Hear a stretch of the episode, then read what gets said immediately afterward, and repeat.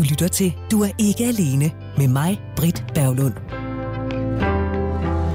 Og det tredje og sidste program i vores øh, lille sommerferieserie om sommerforelskelse. Er du gået glip af de to første, så kan du høre dem enten på Radio 4's hjemmeside på radio4.dk, eller du kan hente dem som podcast. Det gør du der, hvor du ellers henter dine podcasts. Hvis man er heldig og har lyst til mere end en fløt, så kan forelskelsen måske ende ud i kærlighed. Det er det, som det her program handler om. Hvornår går forelskelse over i kærlighed? Hvornår ved man, at nå, nu er vi så nået dertil? Er det, når det første skænderi melder sig på banen, og man stadig har lyst til at se hinanden efterfølgende? Eller noget helt andet? Vibeke Lemvi Nielsen er medejer af Terapi Fyn og har speciale inden for kognitiv terapi, parterapi, seksologi, stresscoaching og mindfulness. Velkommen til Du er ikke alene. Jo, tak skal du have. Hvad er forskellen på forelskelse og kærlighed?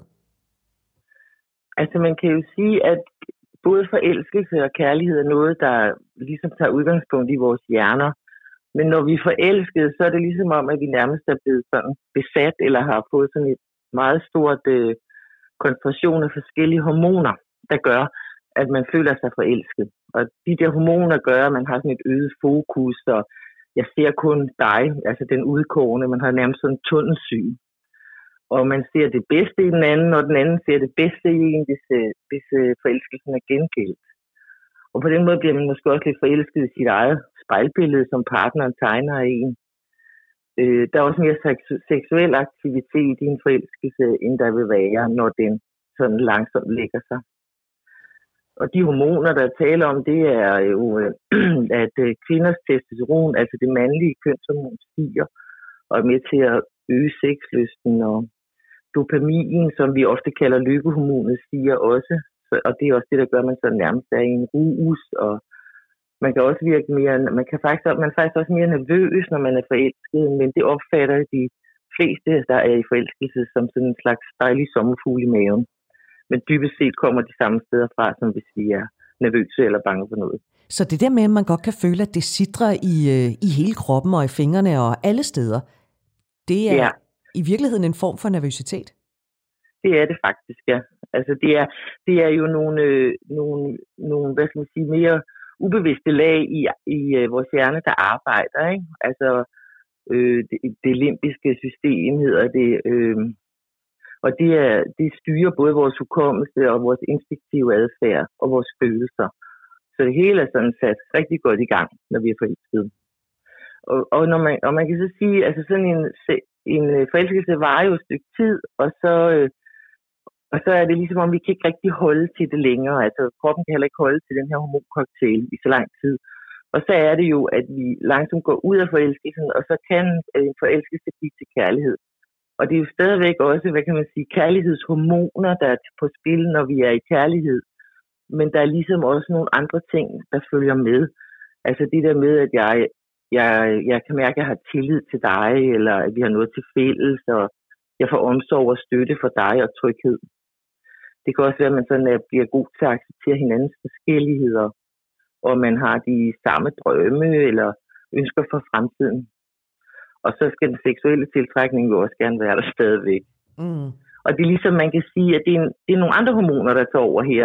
Øh, de hedder oxytocin og vasopressin, som er sådan mere kærligheds- eller samhørighedshormoner. Og de er så i en større koncentration, øh, når vi er der i kærlighed. Men man kan selvfølgelig også sige, at kærlighed er et bevidst valg. Altså det her med, at nu har vi været forelsket, og jeg kan stadigvæk godt lide dig, så jeg vælger at elske dig fordi jeg har måske den her oplevelse, jeg har faktisk ikke lyst til at leve uden dig. Og så vælger jeg at acceptere dig, som du er, og elske dig, som du er. Altså nu er det jo ikke sådan, at man vågner en morgen og tænker, Nå, ja, det var jo så den forelskelse. Den fader ligesom ud. Øh, eller gør den? Altså hvis nu man er så heldig, at den er blevet konverteret til kærlighed, det der mm. forelskelsesbål, som du netop har talt om, det har måske blusset fuldstændig ukontrolleret vil det stadigvæk ligge og gløde i tiden, der kommer? Altså er der altid behov for bare lidt forelskelse i parforholdet? Altså man kan i hvert fald sige, at, at en forelskelse, den æbber ud, og det skal den jo også. Men så er det jo så op til os, når vi så vælger at fortsætte i parforhold eller i kærlighed og få det til at plusse op igen. Og så kan vi jo gøre forskellige ting for at få det til at plusse op igen. Altså, vi kan måske have god sex, eller vi kan blive rigtig gode til at snakke sammen, eller øh, altså vælge at have nær, nærvær med hinanden, så, så vi ligesom sådan føler os forbundet med hinanden. Og når vi gør det, så producerer vi igen de her gode kærlighedshormoner, som så igen er med til at, at, at øge den gode fornemmelse, vi har. Og, øh, og også, altså, og jeg tænker også, at når man går i kærlighed, så, så er ens tankevirksomhed altså også med det her med, at, øh, at, at man måske får kigget på, hvad for nogle værdier har, har du, og hvad for nogle værdier har jeg, vil vi egentlig det samme? Altså det her med, at vi ligesom går i gang med at lave et projekt sammen med hinanden. Og på den måde kan man godt sige, at kærlighed, eller det at vælge at være kærlighed eller et parforhold, måske også er sådan en slags projekt, vi vælger sammen. Fuldstændig som alle mulige andre projekter.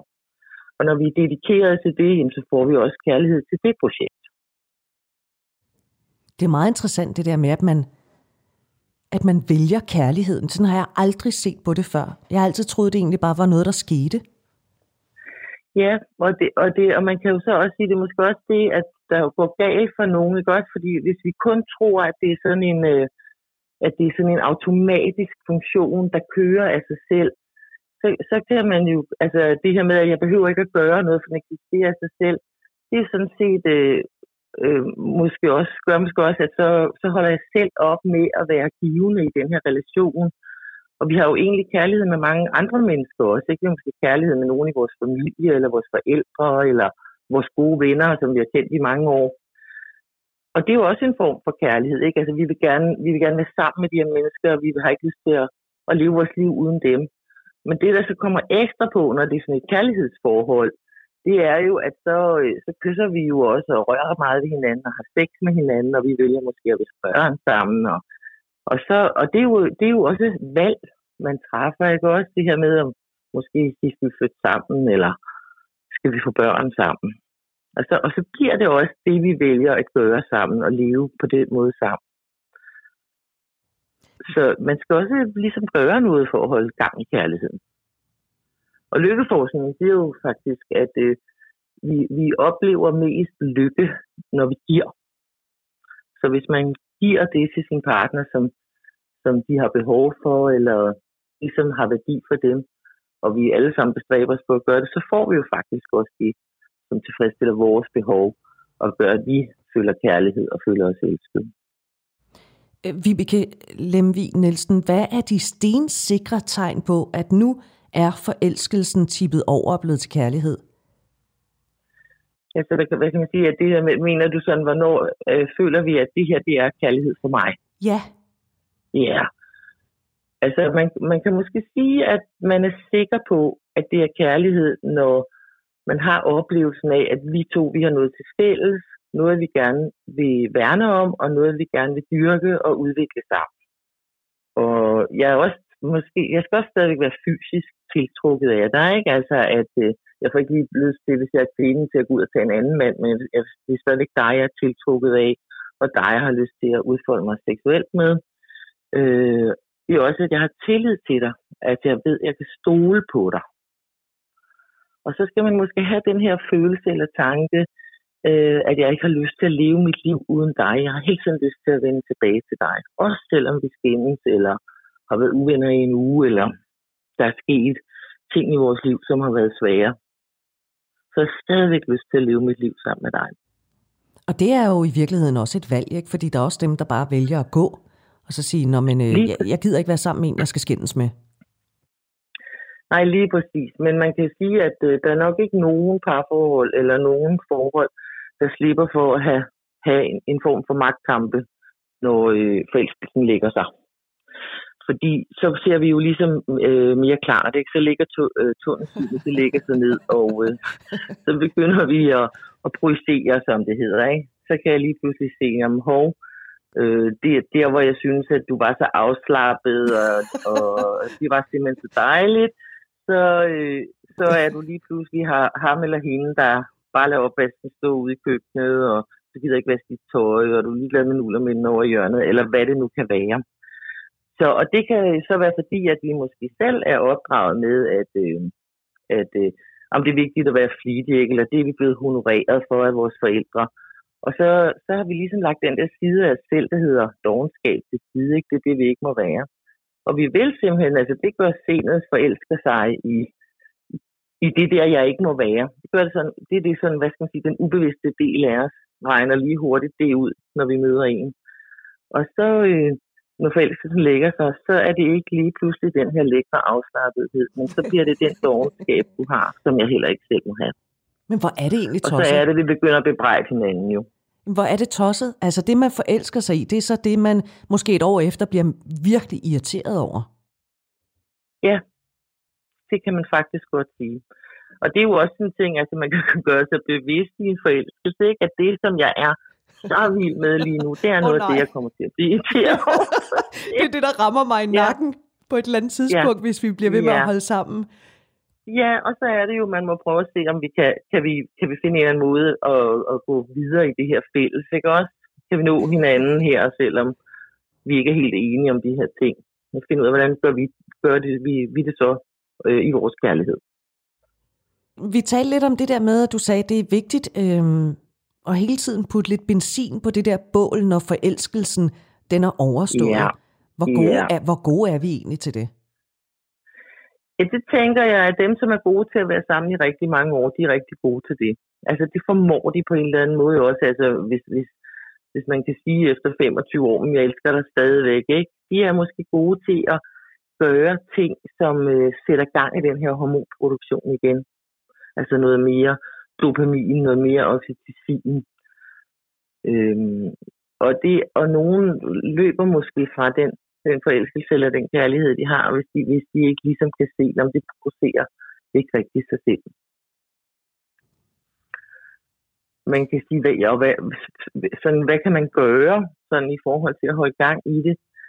Altså, man kan jo vælge at lave en eller anden ceremoni eller begift eller noget, altså noget, der hylder øh, vores, vores øh, måde at være sammen på.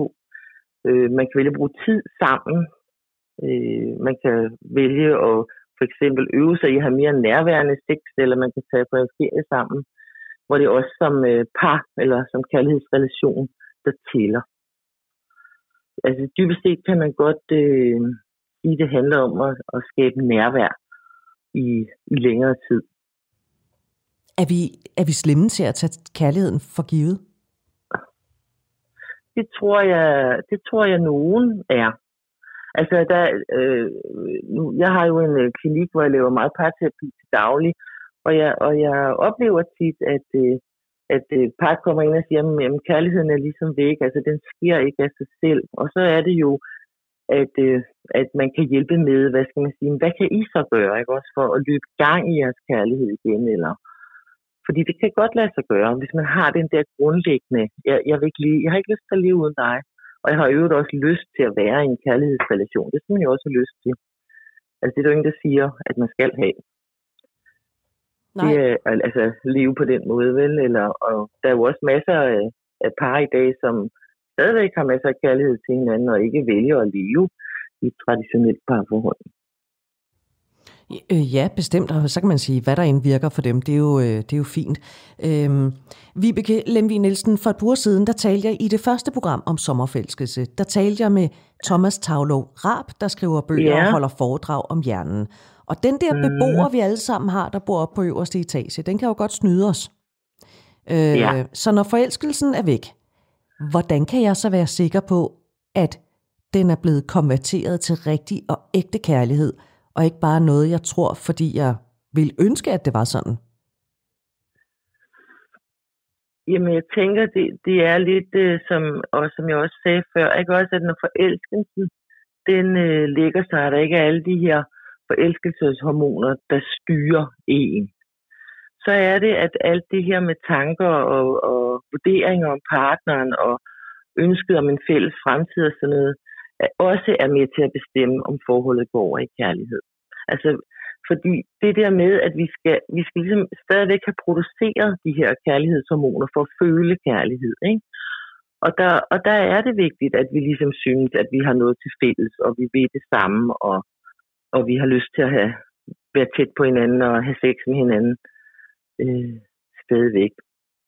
Og så holde sig for øje det her med, at selvom jeg bliver irriteret over et eller andet, det som jeg først forelskede mig i, så er det helt naturligt.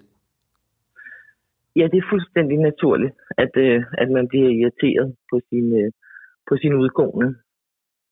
Der var også en anden ting, jeg tænkte på i forhold til det her med at gå over i kærlighed. At det er også vigtigt faktisk, at hvis man skal holde liv i en kærlighedsrelation, at man, at man har støtte fra sine omgivelser. Altså det vil sige, at man har måske venner og familie, som synes, at man er gode sammen og kan lide at være sammen med, med os, altså som et par eller som en, som en enhed. Fordi hvis, hvis, vi, øh, hvis vi sådan ligesom kun omgiver os med, med andre, og det kunne også være i, øh, der er jo mange, der er singler i øjeblikket, ikke? Også hvis man så ligesom kun vil single, øh, single omgangskredsen, eller når man ikke, øh, og den ikke støtter det her parforhold eller den her kærlighedsrelation, så kan det også være svært at holde fast i, ikke? Så kan man også godt blive splittet indvendigt. Altså, skal jeg nu, mister jeg nu noget, hvis jeg går ind i den her kærlighedsrelation? Så det tænker jeg også er sådan en, øh, en, en god indikator, altså en god hjælp til at holde, holde liv i et kærlighedsprojekt. Hvis man nu er i et forhold, hvor der er kærlighed, og man mm. har været mhm. sammen i mange år, vil man så opleve, altså fordi en ting er så, at man smider de der ting på bålet, som, øh, hvor de lige kan blusse op en gang imellem, men vil man kunne genopleve forelskelsen? Altså, tænker du på at få, altså, få forelskelseshormoner igen? Ja, ja det kan over man for godt. den samme person? Ja, det vil man godt kunne. Ikke, ikke i sådan, altså en, en forelskelse, en lang god forelskelse. Ikke? Den kan jo tage alt, alt muligt fra to måneder op til to år. Og, jeg, og jeg, der er nok ikke så mange, der ryger ind i så lange forelskelsesperioder i deres lange forhold, men det, det der at opleve det der kulrede øh, sind, det kan man også godt, selvom man har, har, været, øh, har været sammen i rigtig mange år. Det er måske bare ikke i så lang tid. Så er det måske et døgn eller nogle dage, og, eller en uges tid, eller sådan noget. Så, det, det, så går det lidt ned igen. Og så kan, man så, skal der ske noget igen, der gør, at så blusser det op igen. Så det er ikke fordi sådan, at hvis man vælger et, øh, at, at være i, i den samme relation, at så er det slut med forelskelse for resten af livet. Nej, det er meget godt, altså, fordi det kan man jo godt blive lidt skræmt over, for det er jo en fantastisk Ja. følelse at være forelsket. Det er en fantastisk følelse at være forelsket, og det skal man selvfølgelig også bare nyde, når man er i den. Ja. Og så vil jeg da også sige, at der findes også nogen, der faktisk synes, det er ubehageligt, men det er ikke ret mange. Nå. altså som simpelthen synes, at den her uro og nervøsitet, jeg, jeg får det her, eller jeg er kugle skør, fordi jeg kan ikke passe mit arbejde, og øh, jeg kan ikke rigtig til at se mine venner, og ja, Ja, så har man heller ikke kontrol tiden, over ikke? Og det, og, situationen. det, og det, det siger jo også et eller andet om, at der skal vi jo heller ikke være hele tiden, altså hvis vi skal være funktionsdygtige til andre ting. Ja. ja, det kan godt lyde Så, lidt som om, Men den, kroppen går i alarmberedskab. kroppen går i alarmberedskab. Mm. Altså, der er jo også noradrenalin og andre de der, hvad skal man sige, ting, der gør, at vi føler os stressede og speedede og måske nervøse. Men altså, når det er sagt, ikke, så skal man jo nyde en, øh, forelskelse eller en sommerforelskelse Ja. i fuld, i, i fuld drag. Og man kan jo også, øh, altså, nogen tænker jo også i sådan, i vores samfund, som det ser ud nu, går fra den ene forelskelse til den anden, altså simpelthen fordi man synes, det er så fantastisk, ikke? Det er jo ligesom at på en eller anden måde at være på dope, ikke? Så kan man, når forelskelsen slutter, sige, nej, det, det, altså, det er forelskelsen, der ligesom bliver, øh, hvad skal man sige, kærligheden for mig, og så kan man hoppe fra den ene forelskelse til den anden forelskelse, til den tredje forelskelse. Men de der lange forelskelser, dem, øh, dem, dem så, så kommer man til at skulle skifte partner, kan man sige, Ja. gennem tiden. Hvis det, er, hvis det er den, man vil have, ikke? Også hvis det er forelskelsen, der er det, man, der er det, man gerne vil have. Så man kan simpelthen være forelsket i forelskelsen. Ja, det kan man godt sige, eller man kan jo også sige, det er jo, øh, altså det er jo hormoner og en øget produktion af signalstoffer i hjernen. Og det er ligesom, øh, det er ligesom sådan at få et godt fix, ikke? Så man kan næsten sige, altså, at man kan blive afhængig af at være forelsket måske ikke, eller det er lige så dejligt som, som hvis man nu øh, tog stoffer eller sådan noget, ikke? Altså man får den der samme rus, så, så man kan gå fra den ene forelskelse til den anden for at, at genopleve rusen. Ja. Være sådan en rustilstand. Og det er, man, man øh, undersøgelser peger også på, at unge mennesker faktisk har nemmere ved at, at, at komme ind i den her forelskelse. Ikke? Altså simpelthen få produceret den der hormoncocktail, der skal til. Så de er også nemmere ved at gå fra, øh, fra den ene forelskelse til den anden. Også med, med, med, både med hurtigere mellemrum, og både det at komme ind og ud af en forelskelse, end når man er lidt ældre. Ja, hvem der bare var ung. Hvad hedder det?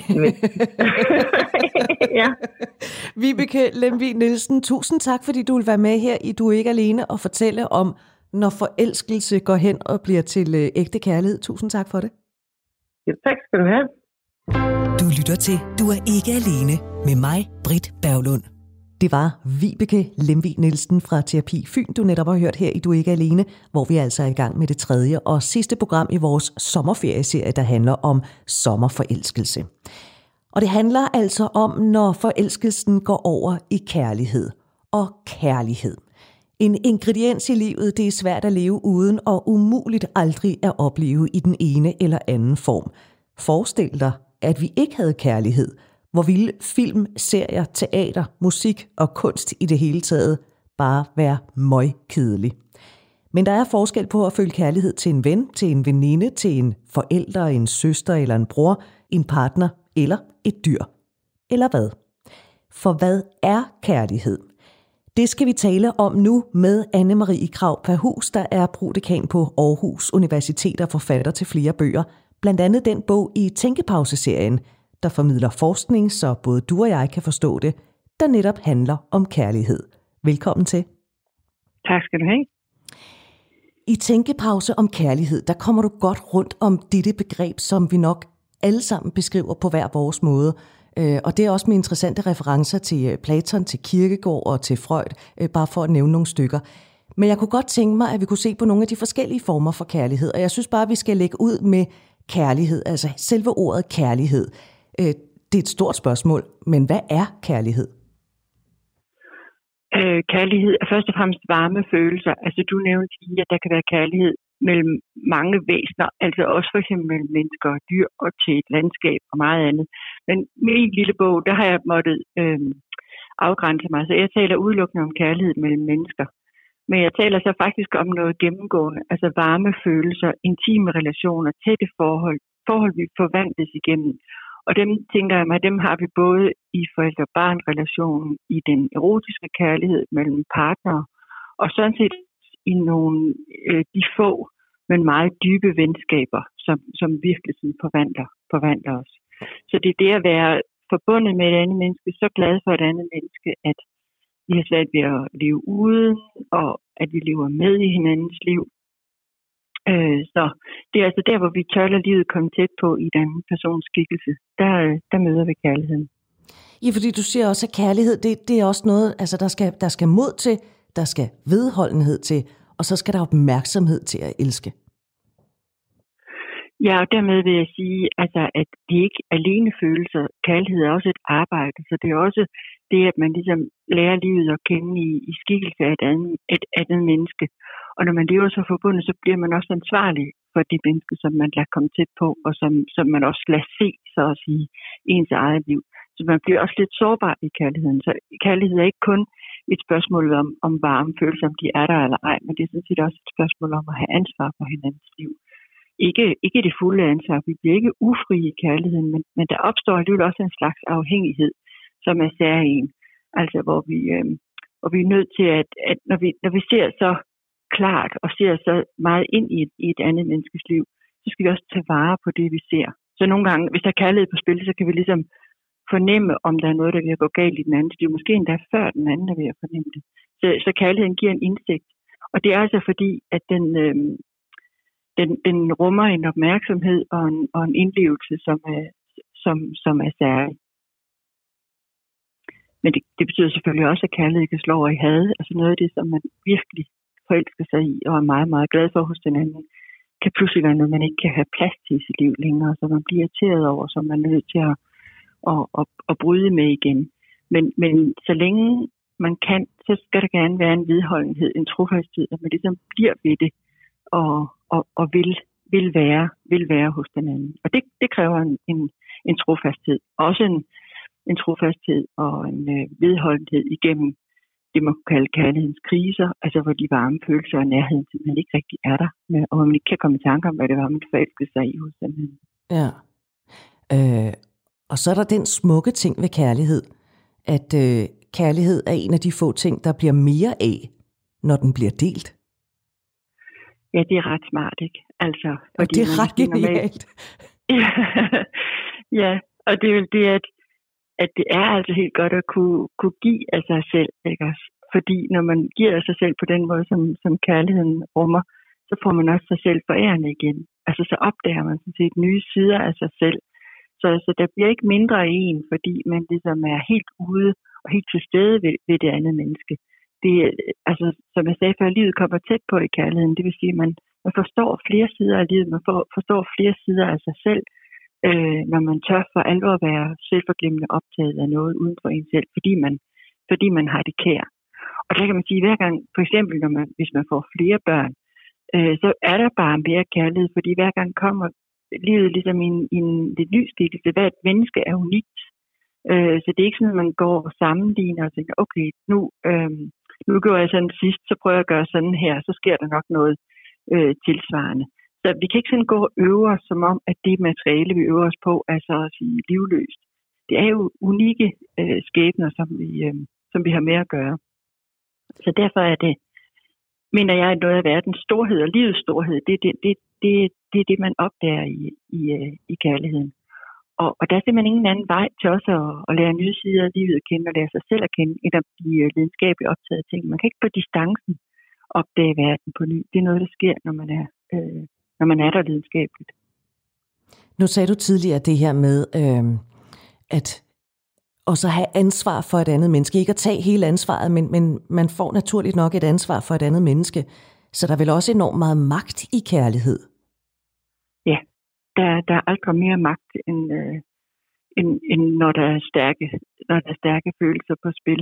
Men det er jo ikke en magt, vi vil være for uden. Det er jo ikke sådan, at man ligesom kan løbe hen og sige, øh, helle for mig, altså der, der er bare mig, og der er ikke nogen, der, der, er ikke nogen, der skal blande sig.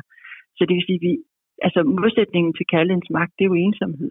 Og det er ikke, øh, det er ikke noget, vi ønsker. Vi kan godt tilkæmpe os en øh, ligegyldighed eller ligegladhed med et andet menneske. Vi kan være nødt til det, fordi vi får tryllebund, og vi får ligesom, øh, ja, for, føler også for forbundet, og, og føler, at den anden har for stor magt over os, så kan vi godt tilkæmpe os en, en ligegladhed. Men i udgangspunktet bør det ikke være af det onde, at den anden har magt over en, fordi forhåbentlig er der kærlighed. Øh, så den, den kærlighedsløse magt er enormt, øh, er enormt farlig, men, men den, den magt, der er kærlighed i, altså hvor man virkelig øh, godt ved, at man har kæmpe indflydelse på den andens liv, men man bruger det jo til den andens bedste, så, øh, så er magt er det, er det gode, og så er det et mulighedsrum. Altså så er det sådan, at, øh, at man bliver ved med at leve leve forbundet, ikke også? Og det bliver ved med at være sådan, at man ligesom, øh, ja, den anden har magt over ens liv, også sådan, at, at hvis, hvis livet kommer ind i, hvis der er nye oplevelser i den andens liv, så, øh, så har man også selv glæde af dem. Altså, så, så man lever også livet gennem, gennem andre i kærligheden. Man skal selvfølgelig passe på ikke at snylte på de andres, på de andres liv. Man skal passe på som voksen mor til store, eller til, til øh, hvad er det, mor til voksne børn at man ikke ligesom betages af de unges liv på en måde, hvor man, hvor man ikke synes, at ens eget liv kan hamle op med det, men på den måde ligesom lever forbundet, lever gennem og ser livet gennem, gennem sine, sine børns øh, tilværelse. Men alligevel synes jeg, at ja, man, som sagt skal man passe på ikke at snylte, man skal ligesom også kunne, kunne stå selv og selv være forbundet med livet, også på en mere direkte øh, måde. Men vi er det altså også indirekte, så vi ligesom øh, oplever verden gennem den andens øjne. Og det, det kan man kun, hvis man synes, den anden er rigtig, rigtig kær og et unikt menneske, man virkelig ikke ville være foruden. Nu nævnte du ordet øh, ensomhed, og jeg sagde indledningsvis, at kærlighed, det kan være svært at leve uden kærlighed. Kan man som ja. menneske leve uden enten at føle eller mærke kærlighed i sit liv? Nej, Altså et, et liv begynder i kærlighed, eller rettere sagt et liv forkrybler, hvis ikke der er en, en, slags, første, en, en slags første omsorg. Altså at man ikke bare bliver fodret af eller overlever som, som, et, lille, som et lille barn eller som, som spæd. Der skal en slags følelsesmæssig tilknytning og omsorg til, før, at, før man bliver et, et menneske. Øh, et menneske, der kan finde ud af at leve. Så, så, så nej, et liv uden kærlighed, det duer ikke. Og jeg tænker mig jo, at, at kærlighed altså hvis, hvis man er med på at forstå kærlighed så bredt som, at det er at give sig hen til noget uden for en selv, som får uendelig stor betydning for en, så findes der ikke kulturer, hvor der ikke, hvor der ikke også er kærlighed. Altså kærlighed som hengivelse, det vil findes i alle kulturer. Man kan selvfølgelig sige, det er ikke alle steder, hvor man gør det største nummer ud af, at det er et andet menneske, man giver sig hen til. Der findes kulturer, hvor man for eksempel, øh, altså hvor der, er, hvor der er grupper, der lever i celibat, hvor det er ligesom, det at give sig hen til en guddommelig størrelse som er, som er så meningsgivende i ens tilværelse. Men kærlighed til Gud kan altså også være en, en lige så god form for kærlighed. Så, så jeg tænker mig, at her har vi med et, et, øh, et fænomen, som dukker op i alle kulturer, til alle tider, på alle steder. Du skriver i Tænkepausen, og nu citerer jeg, Kærlighed danner ramme for vores foretagsomme liv, for vores handlinger, vores planlægning og vores mål. Citat slut. Hvordan det?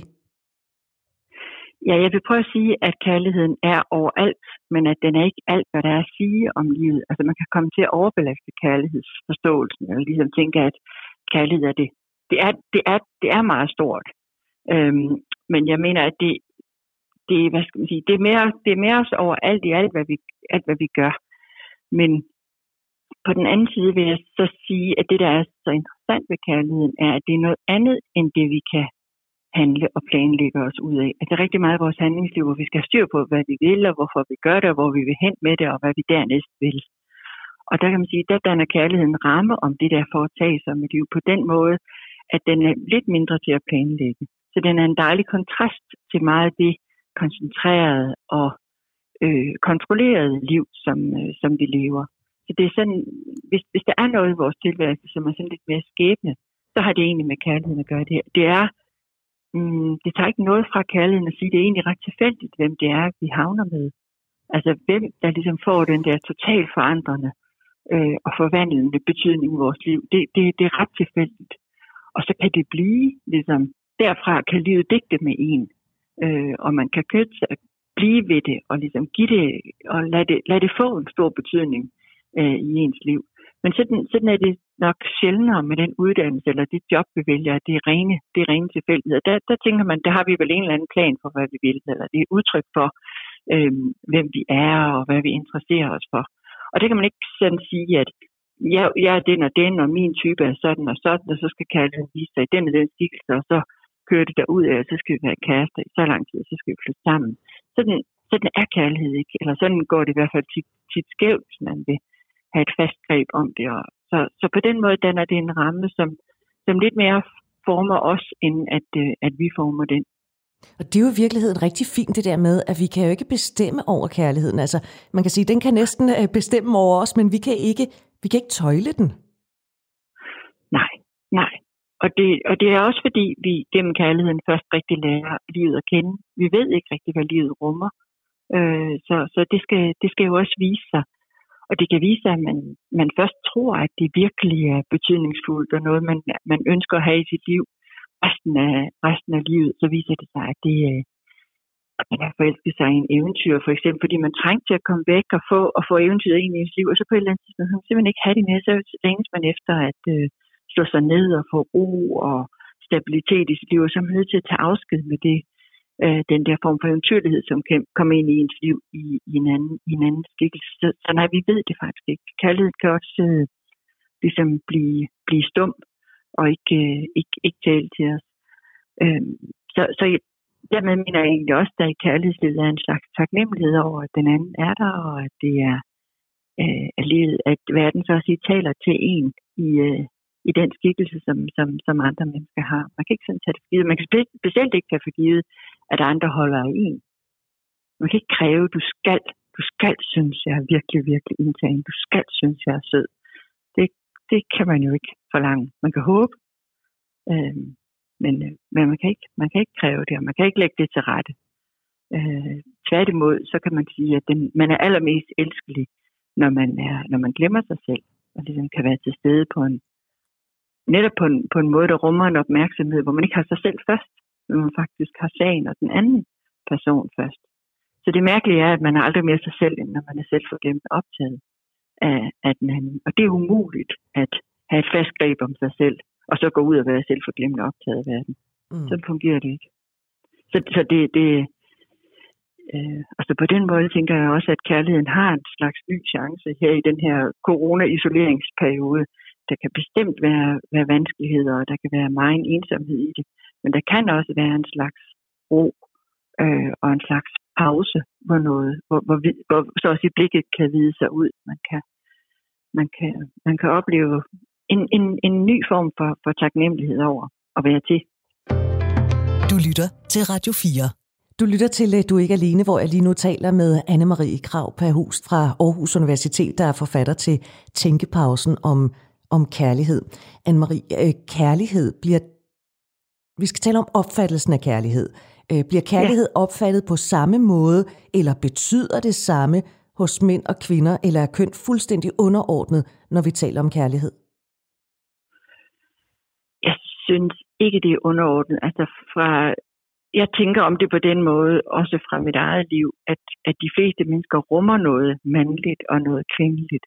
Altså det er umuligt at sige, at sådan er kvinder, sådan er mænd. Mm. Men det man kan sige er, at der er, lidt for, der er temmelig forskellige forventninger stadigvæk til kvindeliv og, og, og et, liv som, et liv som mand. Og det præger os.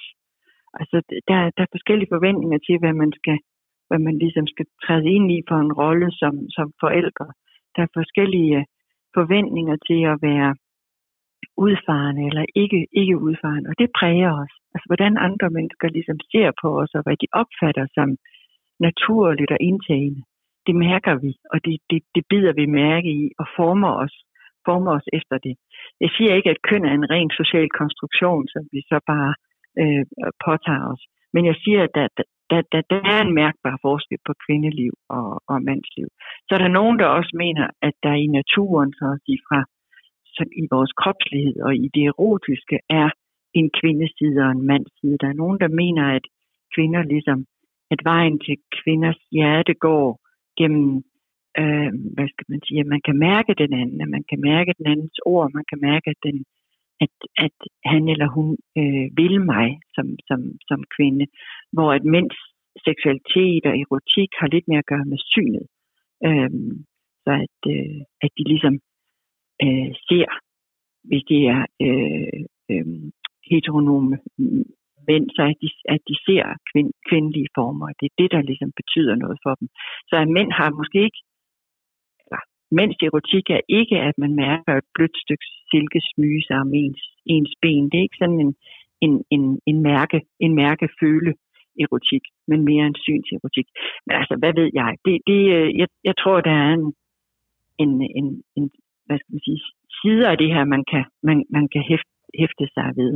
Men, øh, men altså, jeg har jo aldrig prøvet at være en mand. Men jeg, jeg samtidig tænker jeg, at jeg anstrenger mig lidt for at forstå, hvordan hvordan kærlighed ser ud fra mænds perspektiv. Og jeg prøver, der er nogle, for eksempel nogle forfatterskaber, som, som jeg synes, man bliver klog af.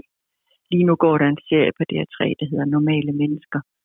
Og Connell, som er den mandlige hovedperson der, han er virkelig god at få forstand for en kvinde af, altså hvordan det er at være den unge kærlighed. Han, det er sådan kærlighed mellem 18 og 24, eller 19 og, ja, 19 og 24, som skildres. Det er virkelig, virkelig en, en fin ligesom, psykologisk indsigt og der, der er blevet Gud forskel på at være Conrad og være Marianne eller Marianne. Mm. Men altså Conrad har masser, han har en, en større, på en måde en større følsomhed, end hun, end hun har. Og det, som vi så ofte nogle gange forbinder med, med kvinder, ikke også? Men, øh, så, så, så, så man skal forstå ikke at dele det for, for skarpt op. Men det er egentlig blot, at, at øh, den, den der serie minder mig om, at, at der er en måde, hvor, i det her tilfælde også en ordløshed i hans måde, som giver anledning til misforståelser. Der skal man, det, det er godt at få forstand af som kvinde, også en kvinde af mange ord, hvad det er, der kan ligge bag, når mænd ikke siger noget. Altså alle de tanker, øh, der kan ligge bag, når mænd ikke siger noget. Så, så man, man skal til at læse romanen, Sally Rooney, som der bag serien også. Så forstår man endnu mere af, hvad der foregår inde i Conrad, når han ikke siger noget. Det er en god anbefaling, du kommer med. Den tror jeg, jeg skal have kastet mig over. Øhm, ja, gør endelig det. Ja. Noget vi tit putter i samme sætning, øh, når vi bruger ordet kærlighed, det er at elske. Øh, jeg kan elske rigtig mange ting. Jeg kan elske, hvor jeg bor. Jeg kan elske chokolademus, og, det, og tro mig, det gør jeg virkelig. Øh, ja. jeg, jeg kan elske øh, katte. Jeg kan elske rigtig mange ting. Jeg kan også elske en kæreste. Hvor stor lighedstegn er der mellem ordene, jeg elsker, og så ordet kærlighed? Ja, det, det er der, hvor der godt kan gå lidt inflation i, øh, i, i, i forståelsen af kærlighed, når vi, når vi kan elske alt muligt. Det betyder, at vi finder stor nydelse ved noget. Mere ligger der jo ikke i det. Altså, der er en særlig nydelse knyttet til, til øhm, chokolade, eller chokolademus, ja, du også kan lide. Ikke? Ja. Og for mig, der, altså, der er jo nogle oplevelser, som også har med noget med nogle andre mennesker at gøre. Jeg har fået den der dessert i Frankrig, øh, så jeg forbinder det også med nogle måltider, hvor man ligesom glæder sig over den der øh, smag. Men der er selvfølgelig også noget, noget med den helt særlige måde. Altså det er noget andet end spise chokoladeis eller spise ren chokolade. Der er sådan en særlig øh, øh, modstand der mellem tunge og gane, som er, som er rigtig dejligt. Man kan gå ind i den der, hvad, hvad, hvad består nydelsen af? Og der kan man sige, det chokolademus, det er altså ikke, øh, det er ikke, det er ikke en anden dessert. Det er ikke en lavkage, det er chokolademus. Øh, så, så, så, så man kan godt sige, at der, der knytter sig en, en, en særlig, altså at chokolademusen er noget unikt, som man virkelig elsker. Mere end noget andet. End nogen anden dessert. Men det er klart, at med, med, med mennesker, så kommer man, at det handler om en, der er en, en anden gensidighed, der er en respons. Man kommer med et udspil. Man ved ikke rigtigt, hvad det vil, hvad det vil, hvad det vil udløse i den, hos den anden. Og så altså det, at man for eksempel holder af en person og, og kan more sig sammen med et andet menneske, virkelig more sig, der er kærlighed ligesom det, at der er den der pingpong. Altså man pludselig opdager, at man selv kan være sjov, fordi det, man siger, bliver forstået på en særlig måde af den anden, og den anden kan give en igen, som igen giver en nogle nye idéer. Så den der vekselvirkning med verden, som ligger i, i, i, i når vi siger, at jeg, altså, jeg elsker en ven, eller jeg elsker at være sammen med den der person, eller jeg, jeg, jeg elsker øh, min mand, eller jeg elsker mine børn, så, så mener vi noget andet, end at vi elsker vores, vores kat. Der kan godt være så at sige en, en glæde over, at man, man kender et andet levende væsens psykologi. Altså at man ligesom kan, jeg kan for eksempel, synes jeg, jeg synes, jeg er meget god til at forudse, hvornår min, min kat skal have vand. Den var en eller anden grund ikke drikke vand ud af, af den skål, den har ved siden af sin mad den vil have vand på sådan bestemte tidspunkter. og det synes jeg er dejligt at kunne læse et andet væsen uden sprog. Ikke? Altså på den måde elsker jeg livet med min kat, når vi ligesom har den der, øh, den der forbindelse. Så vi, vi, vi bruger ordet, jeg elsker i flæng, men med det der mener vi altså, det vi godt kan lide, holder af og har en vis nydelse øh, ved og glæde ved. Men, men vi kan sagtens, vi, vi kan jo også sagtens skældne, ikke også? Ja. Altså for eksempel kan man sige, at hvis folk for eksempel har været syge eller livstruende syge, øh, så, øh, så, så bliver man måske lidt mere omhyggelig med det ord. At man forstår, at der er virkelig noget, der betyder rigtig meget i ens liv. Og så er der noget, som, tja, altså, skulle man undvære det, så går det også nok. Så det der med sådan, hvad skal man sige, proportionerne eller prioriteten, den, den kan nogle gange beklare for en. Så kan man være lidt mere omhyggelig med det, med det ord end bare sådan at smide det om sig. Ja, men vi skal lige passe på, men vi skal passe på, at der ikke sådan går mere inflation i, jeg, jeg elsker. Ja, hvis, men, men ved du hvad, hvis du spørger folk, så er de jo udmærket klar over, hvad, hvad de, altså, hvordan det hænger sammen i deres liv, og de ikke ville opgive alt for chokolademus på samme måde, som de ville opgive alt for et andet menneske. Så, øh, så hvis, hvis folk har styr på, hvad de mener, så går det nok.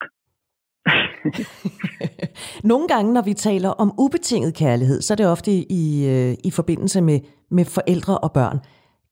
Ja. Kan der mellem to voksne, der danner par, være ubetinget kærlighed?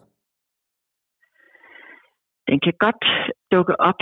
Den har måske forbillede i det der med, at man virkelig ligesom øh, synes, at den anden er, er er virkelig, virkelig kær, uanset hvad den anden gør og kan og lærer og gør, gør for os. Der, der, er måske en, der er måske mere gensidighed i et, øh, i et, i et erotisk eller et, et, et kærlighedsforhold mellem, mellem mennesker. Og specielt dog kan man sige, mener jeg, at det er jo ikke et noget for noget heller i et, øh, et, et, et øh, kærlighedsforhold mellem, mellem to voksne mennesker. Det kan man mærke, hvis folk er på vej til at blive skilt. Så bliver det pludselig, du skal gøre det, og jeg skal gøre det, og vi skal begge øh, bidrage. Ikke? Og så begynder man at gøre det meget op, fordi den grundlæggende tillid og den grundlæggende hvad skal man sige, oplevelse af, at den anden har en ubetinget betydning for en, at den, at den er ved at, ved at forsvinde. Så bliver det mere et kontraktforhold. Øh, hvor er jeg i det her? Så man kan sige, det ubetingede, det ligger jo i, at man ikke har så travlt med, hvad får jeg ud af det her? Men netop ligesom oplever, at det er, at det er den anden, man elsker, det er den anden, man holder af, man er der. Man er der, fordi man ikke kan lade være med, at, at gerne vil have den anden øh, i, i sit liv. Ikke også? Så, så man kan sige, der, der kan godt snige sig en, hvor der er plads til mig, egoisme ind i det, som gør, at den, den ubetingede kærlighed får, får, det, får det vanskeligere. Men, men altså, jeg synes sagtens, man kan forbinde noget med det, at man ligesom ikke har sig selv først. At det er ikke en selvinteresse, der, der er på spil. Det er faktisk den anden, man er optaget af. Og så, så er det ikke betinget af, hvad den anden gør for mig. Ikke betinget, at den anden ser godt ud, eller øh, hvad ved jeg, eller siger noget klogt. Men, men, øh, men bare, at den anden er der. Tilbage i februar, ja. der, der, øh, der lavede vi et program, som vi kaldte Fri Kærlighed og, og Fri Sex. Øh, en af gæsterne i det program, det var øh, Anders Stjernholm, der er fan af åbne forhold. Er fri kærlighed også kærlighed? Ja, det, det kan det sagtens være. Det tror jeg også, Anders Stjernholm vil sige, at han har, han har fuldstændig hvad skal man sige, adgang til den side af livet, som, som, øh, som, som kærligheden er. Altså man siger, det er ikke alle, der kan der kan få forbindelse til kærligheden, hvis den skal være fri på den måde, at man skal se, hvem man vil, og gå i seng med, hvem man vil. Altså for nogen vil det opleves som øh, redselsfuldt og som urovækkende og som angst fremprovokerende, ikke? Også som, som man er redselslagen for, at, at at man ved ikke, hvad man har at holde sig til i sit liv. Man ved ikke, om man har den anden, om den anden nogensinde vender tilbage, om man er god nok. Og, så det kan komme alle mulige følelser af jalousi. Og så skærer man så meget af sit eget liv fra, altså for man er, fordi man er ængstelig, og, og ligesom slet ikke kan trække vejret ned i maven og få en forbindelse til, hvor man, hvor man står og er. Og så er det svært at, at, at være at være i det. Så, så, så er der ikke rigtig plads til kærlighed, fordi kærligheden kræver egentlig, at man kan være der med hele sig selv at man ikke så, så at sige, kun er der med en overfladisk krampagtig, du skal, du skal komme tilbage til mig. Øhm, så, så jeg tror, for, for nogen er, er fri kærlighed ikke forenlig med de dybe følelser af kærlighed. For andre er de fuldt forenlige. Hvis man ligesom virkelig kan blive fri af alle former for jalousi og sammenligning, øh, og ikke føler en usikkerhed ved, at den anden ser, ser mange andre, men selv ser mange andre, men ikke ved, hvad det hvad det, hvad det bliver til, man ikke lover hinanden troskab, så, øh, så kan fri kærlighed også rumme masser af kærlighed. Her til sidst, der skal vi nå at runde næste kærlighed. Der er måske nogen, der mener, at den har lidt trange kår i denne tid, hvor vi, specielt på sociale medier, ikke afholder os fra at uddele nogle verbale lussinger, så snart muligheden er der. Men Anne-Marie Krav Perhus, hvad er næste kærlighed? Øhm, næste kærlighed er noget af den storhed, som, som kan ligge, den mildhed, som kan ligge i blikket. Altså egentlig, at man kan virkelig se mennesket i den anden, uanset næsten hvor usympatisk og hvor ulækker han har sagt den anden er, og hvor, øh, hvor gemen den anden er. Man kan se, se bagom øh, det, som, som på, en, på en vis måde vækker ubehag, som, som gør, at den anden er en slags fjende for en. Så næstekærlighed er altså at kunne elske ikke kun ven, men faktisk også at kunne elske sin, sin fjende.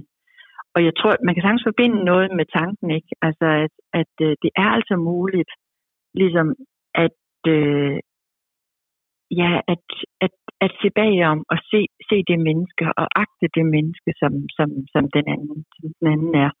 Men, men, men med det vil jeg selvfølgelig sige, at der findes nogle handlinger, som andre gør som utilgivelige. Og så er der ikke rigtig plads til næste kærlighed, vel? Fordi, som man siger, det er ikke noget, der er ikke nogen person, som man holder af inde bagved, som kan gøre for det, vedkommende har gjort, men som er andet og mere end det, vedkommende har gjort. Det er det, der ligger i tilgivelsen. Man ligesom gerne vil have med det andet mennesker at gøre, på trods af de ugerninger, som vedkommende har gjort. Men samtidig er der utilgivelige handlinger, og så er der ikke noget, som man er i stand til i stand til at holde af. Men ellers kan man sige, at kærlighed ligesom også i de naturlige forhold rummer en storhed og en mildhed og en, jeg, øh, jeg kan se dig, og jeg vil dig tid, som altså, man kan faktisk forestille sig, at man kan så at sige, udbrede også til nogle mennesker, som man, ikke, som man ikke kender, som man ikke er tæt på, som man ikke umiddelbart har en, en sympati for. Hvor den andens, den andens øh, tilværelse, den andens skæbne kommer mig ved, som om jeg kendte vedkommende. Mm. Så der kan vi altså udbrede kærligheden også til noget, til noget ret fjern. Vi kan se, at de her mennesker også har ønsker og drømme for livet. Og at som sådan betyder de noget. Hvis man overhovedet kan bidrage til, at, at, at det bliver gode liv, også, også for dem, selvom de er fjerne, så vil man gøre det, man kan. Så der, hvor man ligesom har indflydelse på et andet menneskes liv, vil man gerne gøre det for, sådan at, at livet bliver bedst muligt for vedkommende. Der, der kan være små udslag af næstekærlighed, hvor man så også ikke sætter alt til side i sit eget liv, men, men ligesom kærer sig om en, øh, øh, selvom vedkommende ikke er, er, er nær. Og så synes du også, det er værd at bemærke, at øh, Facebook under coronakrisen lanceret en ny emoji, denne her, der hedder omsorg, som er sådan en emoji, ja. der holder et hjerte. Hvor, hvorfor er den værd at lægge mærke til? Jamen, det, det er tit interessant at se, hvad for en slags øh, grundstemninger, der er brug for. Altså, og her kom, kommer noget nyt, hvor det er en slags... Øh, altså for mig er det en næstekærligheds-emoji. Altså man siger, øh, øh, jeg føler med dig, jeg har en solidaritet med dig, men ikke bare sådan en, øh, hvad skal man sige, en, en samfundsmæssig solidaritet, hvor jeg tager kampen op sammen med dig, men egentlig også, øh, jeg, jeg gør, hvad jeg gør, også for, fordi jeg kærer mig om, og jeg gerne vil gøre mit til, at du ikke skal blive syg. Så det der med, at vi faktisk, vi gik fra, at øh, jeg er ikke bange for at tage om dig, for jeg er ikke bange for at blive smittet til. Nå nej, det handler om, at jeg ikke skal bære smitten til dig. Ikke også? Øh, så den der, den lille, den lille drejning fra, Øh, det handler ikke om mig, men det handler om dig. Den, den, den, den var interessant i coronakrisen, og den har fået flere navne, samfundssind, og, men altså også den her omsorgs, omsorgsemoji. Så for mig har det været et stort udslag af, at, at man ligesom kærer sig om, øh, kærer sig om fællesskabet, og også anerkender dem, som viser med deres gerninger, at de kærer, de kærer sig om fællesskabet. Så det er en anerkendelse af solidaritet og næstekærlighed, som noget, der faktisk bærer et samfund op. Kærlighed bliver næppe nogensinde umoderne.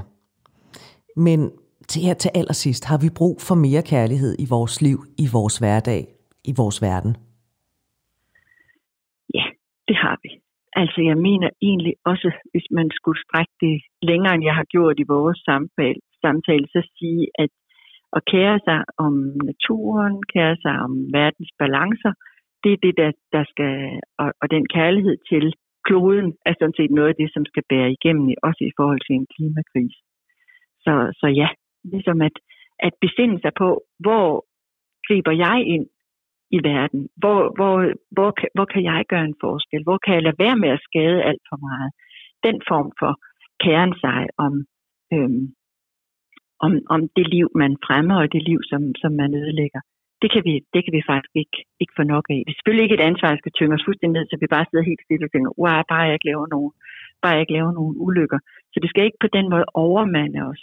Men, men, men jo, den der omtanke eller omhu, eller øhm, hvad der er en dansk forfatter, der kalder rettidig ømhed, den kommer man rigtig, rigtig langt med. Så slutter vi med de fine ord, og, og tak for anbefalingen til både tv-serier og til bog øh, Normale Mennesker. Tusind tak, fordi mm. du vil være med her, Anne-Marie Krav Hus. Selv tak. Fornøjelse. Og skal vi lige tage den igen, den bog, som Anne-Marie Krav Hus nævnte, som altså DR3-serien den er baseret på. Bogen den hedder ligesom serien Normale Mennesker, og har du lyst til at læse romanen, så er den altså skrevet af Sally Rooney og Anne-Marie Krav Perhus, der er prodekan på Aarhus Universitet, altså forfatteren bag Tænkepausen om kærlighed. Du lytter til Du er ikke alene, hvor vi er i gang med det tredje og sidste program i vores lille sommerferieserie om forelskelse. Vi har en lille time tilbage. Den begynder om få minutter. Og der kan du blandt andre møde Sofia Manning, fordi øh, der er nogen, der siger, eller der er mange, der siger af min opfattelse, at man kan ikke elske nogen uden at man også elsker sig selv. Hvor meget sandhed der er i den påstand, og hvordan man kan komme til at elske sig selv, det skal jeg tale med Sofia Manning om. Og så kan du også møde Jakob Mosgaard, han er psykolog, men udover det, så har han også skrevet en bog, der hedder 100 myter om kærlighed og forelskelse. Det er alt sammen om få minutter.